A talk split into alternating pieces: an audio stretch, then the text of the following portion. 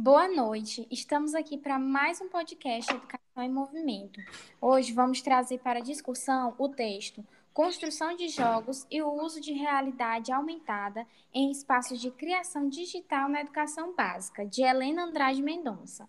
E para esse bate-papo a gente tem duas convidadas, as professoras Maria Eduarda e Gesane Sarrara, onde eu separei aqui algumas perguntas para fazer para elas. Boa noite, meninas. Boa noite. Boa noite. A primeira pergunta vai para Maria Eduarda. O letramento é basicamente o uso das habilidades de ler e escrever no cotidiano.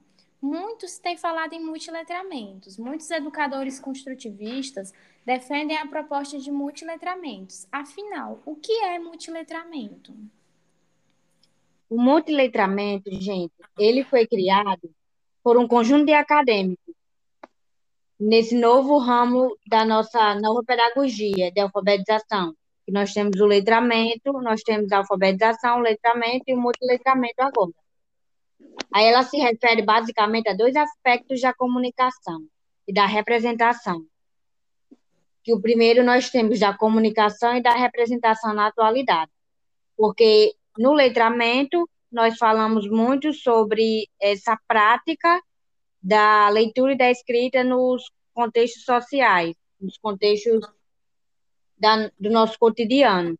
Mas nós utilizamos o quê? A leitura da norma padrão e nós não utilizamos as convenções da linguagem, as variações linguísticas, nós não utilizamos. E com o multiletramento, ele já torna possível essa comunicação.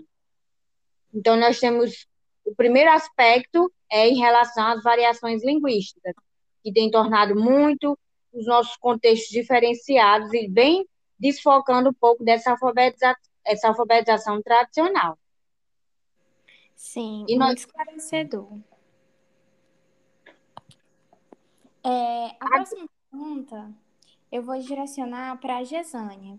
Gesane, de que forma o multiletramento pode desenvolver uma relação de equidade e igualdade no meio educacional e social?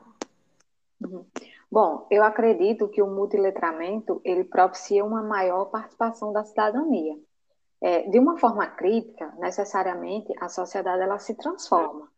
Ou seja, é, de acordo com estudos de Montemor sobre os letramentos é, que reconhecem uma sociedade em transformação, e que requer uma escola renovada, na qual a formação crítica seja desenhada a favor do aprimoramento de uma cidadania ativa.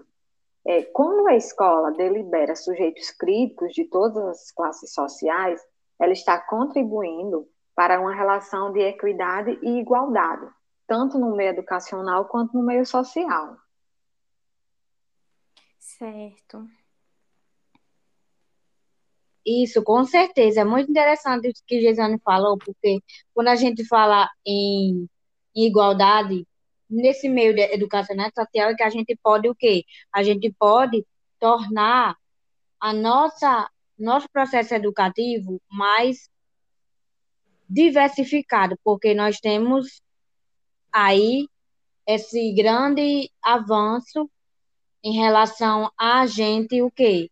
A gente defender a ideia de que as variações linguísticas também são importantes, porque nós temos pessoas do campo, nós temos pessoas, nós temos alunos que moram no campo, nós temos alunos de regionalidades diferentes, então é muito importante que a gente faça essa relação, que a gente tenha essa relação.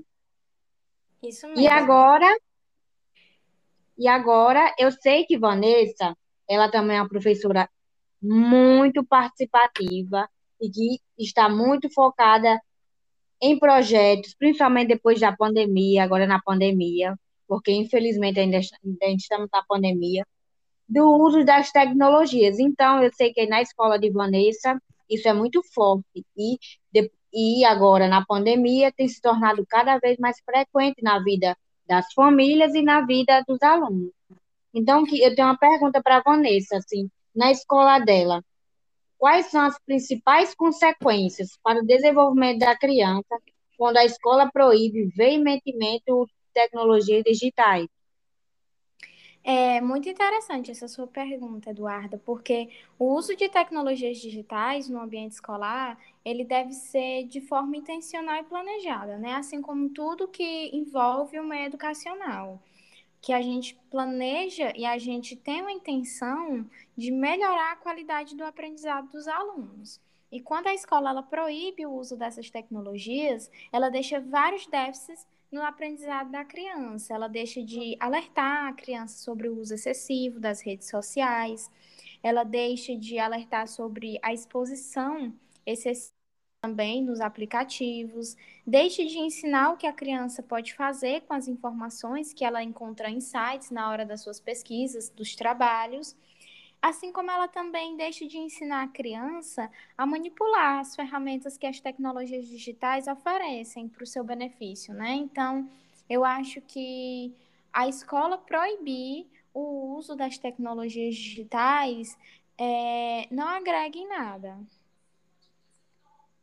Com certeza. É, a próxima pergunta eu vou fazer para Maria Eduarda. Vamos lá. Os cursos extracurriculares, eles são ofertados nas escolas e têm como objetivo complementar o currículo com atividades variadas, é, que vão desde práticas de esportes até as práticas culturais. Nesse contexto, como a escola pode promover espaços de conhecimento digital? Olhe, uma vez que esses cursos extracurriculares, eles são tematizados, nós, nós podemos promover muitas questões relacionadas à tecnologia. Por quê? Você pode, vocês podem, vocês que estão, que, que estão nos escutando, vocês podem nos perguntar como? Então, nós podemos promover espaços com ações planejadas visando o quê? Visando a formação do aluno, para que ele tenha uso no cotidiano digital e para que ele tenha autonomia, porque muitas pessoas utilizam de mídias sociais sem ter autonomia, e isso tem muito prejudicado nossos alunos e causado muita ansiedade. Então, nós, na nossa escola, na nossa escola, na mina de Gesane, porque eu e Gesane, nós somos vizinhas de turma. A gente está promovendo agora cursos de informática básica, que ele é essencial para que a gente desenvolva nos nossos alunos agora, principalmente agora, e que eu espero que a gente continue desenvolvendo esse letramento digital. E quando essa pandemia passar, a gente continue levando a tecnologia e se adequando à realidade dos nossos alunos. Até porque eles têm um impacto enorme, é um impacto potente na, no processo formativo das pessoas. E principalmente nesse leque de oportunidades que a tecnologia traz para a gente, seja em aplicativo, seja em, em vídeos, videoaulas e etc. Com certeza, é muito importante. Assim, pensando já nesses cursos que a escola de vocês oferecem, eu queria perguntar para a Gesane. É, Gesane, como se organizam os cursos de programação e criação de jogos? Sim, é, a proposta desse curso, ela se, vem se organizando de várias formas. Nas primeiras aulas, quando os alunos normalmente têm o primeiro contato com essa programação de dados, nós apresentamos os projetos esses projetos usam blocos de programação, como os de movimento e aparência, para que eles tenham o primeiro contato com, essa, com a tecnologia de desenvolver jogos e app. É, porque o contato direto com a tecnologia ele já tem, né? Ele já tem acesso no dia a dia com TikTok e Instagram. Porém, esse curso vai possibilitar a, uma, a um acesso, acesso a uma série de ações e, assim, permitem a apropriação gradativa de toda a interface. Aí, nessa interface, eles conhecem a janela de apropriação, editor de imagens, criação de trajes, inserção e edição de áudio, e entre outros. E após algumas aulas de trabalho com esses jogos que nós sugerimos, é, após isso, nós passamos a oportunidade para que esses alunos possam sugerir é, algo para que seja criado. E essas sugestões, elas podem ou não ser aceitas pelo grupo. Nós paramos para ouvir as sugestões de cada um e decidimos que, que, o que vamos fazer. Tudo em grupo. Muito interessante. Uhum. Agora eu sei que eu já vi na, no Instagram de, de Vanessa e também no Instagram da escola que Vanessa trabalha, que eles estão fazendo cursos de mídias sociais. Eu queria saber como são organizados esses cursos? É, assim, no meio que a gente está vivendo da pandemia, onde todas as escolas tiveram que se adaptar a esses novos recursos, as escolas estão trazendo várias inovações, né? E a escola que eu trabalho, ela está trazendo cursos de mídias sociais. E esses cursos, eles são organizados a partir de um tema central, né?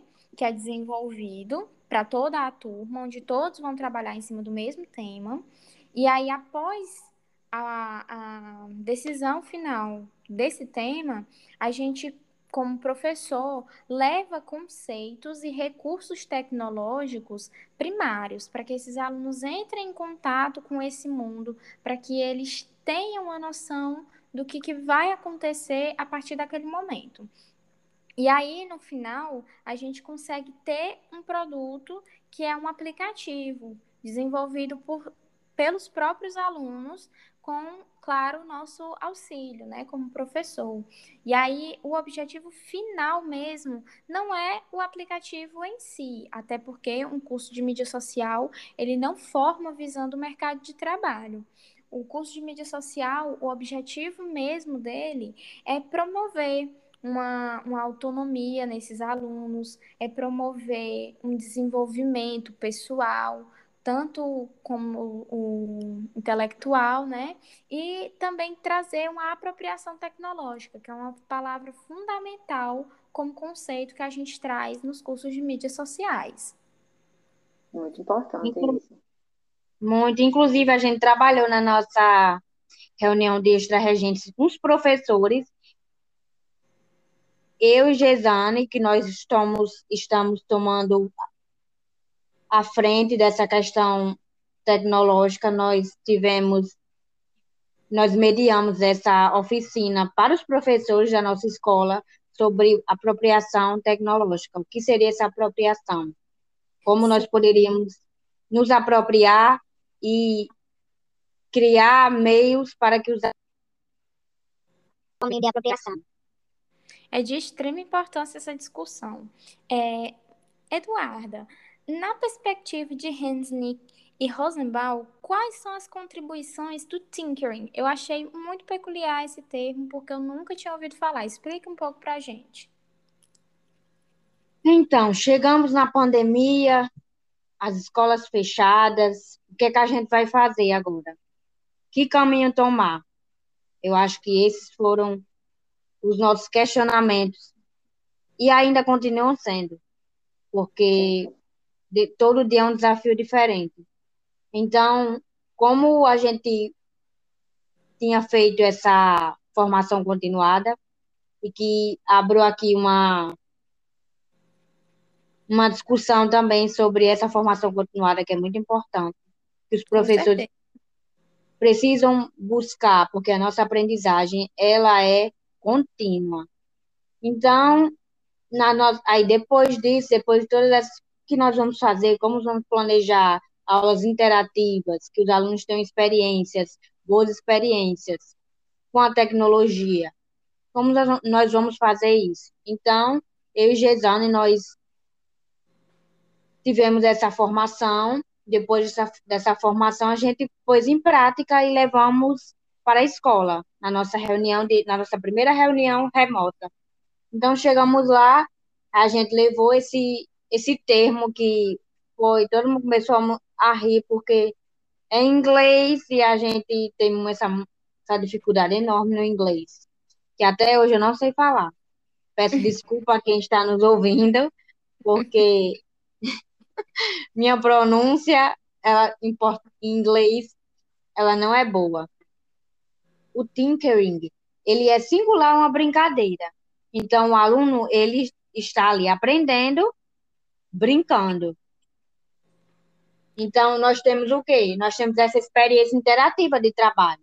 Nós temos os participantes, que são os alunos, e temos o objetivo que foi desenvolvido por nós durante o nosso planejamento, porque muito eu vejo eu vejo que, que muitos professores têm essa dificuldade, até eu tinha também depois de antes de antes de, de começar a mesmo ter a experiência em sala de aula. Que os objetivos no planejamento, ele não é, ele não é para a gente o objetivo, ele é para o aluno. Então, nós pensamos no objetivo trazemos os alunos para uma situação cotidiana. Então, o aluno vai o quê? Ele vai procurar respostas criativas, vai desenvolver a sua linguagem imaginária. E depois que tudo isso acontece, depois dessa construção de materiais tecnológicos, nós temos o quê? Nós temos o no, na nossa oficina para que os grupos possam apresentar e a gente ter esse feedback do que a gente pode estar tá alterando, do que a gente pode estar tá readaptando e as novas situações que vão surgir aí até acho que durante todo o nosso processo enquanto professor e o aluno enquanto aprendiz. Com certeza. É Isso. muito importante essa, essa discussão que vem se tendo agora, ainda mais nesse período de pandemia, sobre a formação continuada. Mas, é, Gesane, para que os, os alunos auxiliem né, a tecnologia em todos os âmbitos da sua vida, é necessário compreender alguns conceitos importantes. Dentro desse contexto, o que é que define o termo apropriação tecnológica? Certo. É, só fazendo um adentro na fala de Eduarda, é, essa formação continuada, quando nós levamos, pensamos né, nesse projeto para aplicar na escola, nós pensamos como ia ser desenvolvido. E esse, e esse projeto, esse curso está sendo aplicado no contraturno, certo? Estamos vendo um grande desenvolvimento é, entre os alunos e tem sido de grande, tem tido uma grande eficácia entre eles. Voltando para, para a pergunta que você me fez, Vanessa, referente à apropriação tecnológica, é muito importante é, que o aluno ele entenda o conceito de apropriação tecnológica. E um dos objetivos desse curso é que os alunos possam se apropriar dessas tecnologias digitais é, mais complexas do que as usadas no cotidiano, como eu já tinha falado anteriormente. Né? Eles já têm acesso a essas ferramentas, né? Instagram, Facebook, TikTok, mas no curso ele começa a se apropriar de tecnologias mais complexas. Com a apropriação definida, os alunos podem intervir nos processos de criação e no desenvolvimento de novas tecnologias. Mas você me pergunta o que é esse termo. Digamos que a apropriação ela possui três sentidos fundamentais. É, o primeiro é a internalização, que é, ou seja, é quando as tecnologias eles seriam elementos externos que trazem consigo conhecimentos culturais que podem ser transmitidos ao indivíduo, provocando nele mudanças internas. O segundo seria o de transformação. É, a tecnologia já estaria internalizada e poderia ser transformada a partir das necessidades de cada indivíduo. Nesses dois sentidos, a apropriação está ligada a características pessoais do indivíduo e seus movimentos em direção ao objeto. E o terceiro sentido seria a apropriação participativa, que indica que as pessoas elas se adaptam e modificam o significado de tecnologia é, usada por meio da interação social em torno de seus usos. Ao fazer isso, essas pessoas, transformam, essas pessoas se transformam. Portanto, é, o apropriar-se é igual a tornar-se. É, eu, eu vejo, eu entendo assim. Sim, muito importante, com certeza é uma boa visão. E agora eu vou direcionar uma pergunta também que eu tenho muita curiosidade. Como, como estão sendo realizados esses projetos na escola de Vanessa, que ela já nos disse como está sendo. Eu queria saber se essa aprendizagem vem acontecendo e de que forma. É, Sim, entendi. Vamos lá. É, vem acontecendo uma, uma aprendizagem muito eficaz, né? A gente consegue ver um avanço muito significativo acontecendo com esses alunos. A gente vê alunos mais ativos nas atividades, alunos que relatam se sentirem mais confortáveis e confiantes com o ambiente escolar, assim como a gente vê um processo de transformação nesses alunos, como Gesane veio a falar na questão anterior, né? Um, projeto, um processo de transformação que é muito importante. E aí, no final dos programas, eles têm desenvolvido um senso crítico quanto à construção do seu conhecimento adquirido no projeto. Então, é, é muito gratificante ver que dentro de um projeto tão diferente, devido às circunstâncias atuais, a gente consiga ver um progresso tão significativo nos alunos. Perfeito. É, para a gente fechar aqui o nosso bate-papo, eu tenho uma última pergunta que eu acho que no decorrer a gente já deu alguns ensejos, né, do que seja a resposta para essa pergunta. Mas eu vou fazer aqui para ver se a gente consegue dar uma sintetizada para fechar o bate-papo de hoje, certo? É, como resultado dos projetos digitais trabalhados nas escolas, né, eles podem transpor os muros das escolas. Minha gente, a gente tem que entender que toda construção de conhecimento fomentada dentro da escola, ela perpassa os muros da mesma. Por quê? Porque quando o aluno ele utiliza dessas informações para resolução de problemas no seu cotidiano, seja ela em casa, seja ela no shopping, seja em qualquer lugar que ele esteja fazendo uso dessas informações. Inclusive, a participação dos pais tem sido fundamental nesse processo, porque nós sabemos que os pais, os nossos pais, os pais das pessoas que estão nos escutando, os pais dos nossos alunos vieram de outra geração. E que se a tecnologia ela tem nos nos feito repensar muitas das nossas práticas, com certeza tem mudado a vida desses pais. Então, é fundamental, é fundamental essa relação entre família e escola. E os filhos levando os, o, o que aprendeu para os pais, os pais participando das nossas reuniões, na, das nossas oficinas, no dia que a gente foi, que a gente concluiu o projeto, que agora nós já vamos para outro projeto. Então, é isso que eu tenho, tenho para dizer, que todo o conhecimento que a criança produz dentro da escola, que ela traz também os seus conhecimentos prévios, e ela leva para para fora da escola, das paredes da escola, ele está sendo eficaz. Com certeza. É muito interessante, é, Eduarda, falar sobre isso, porque ativa muitas das experiências, das minhas experiências e da dela também, né? É, que, que foram adquiridas dentro da escola.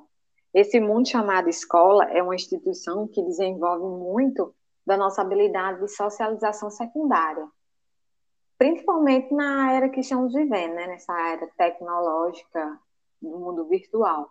Nossos alunos eles já nascem imersos no mundo digital e utilizar projetos digitais dentro da sala de aula é uma, é uma faceta potente para cada vez mais ampliar a realidade da nossa turma. Então, por que não fazer uso dessas, dessas tecnologias digitais em sala de aula, né? Se nós podemos é, ter um desenvolvimento melhor de cada aluno. Com certeza, é muito importante a gente ver isso num contexto de ensino remoto, né, que nós estamos vivendo.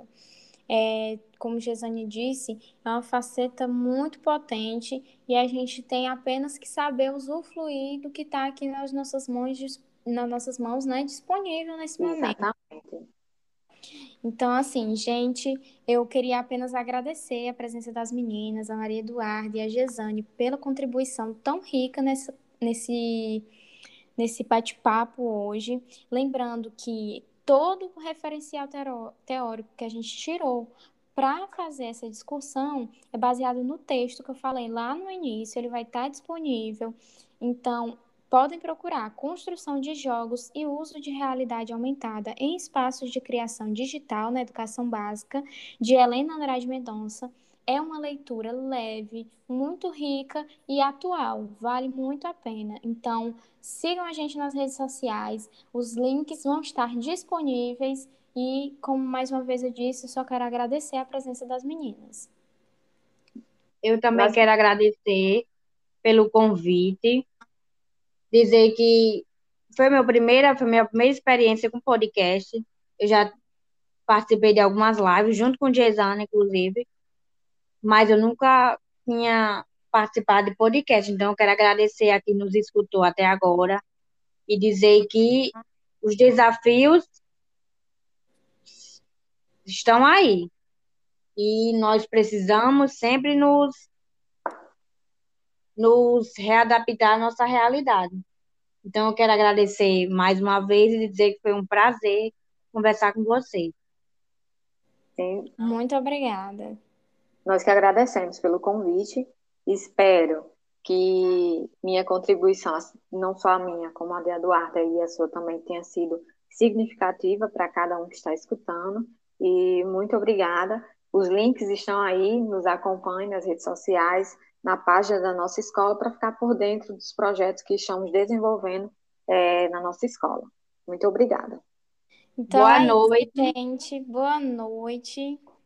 Boa noite. Isso. Boa noite.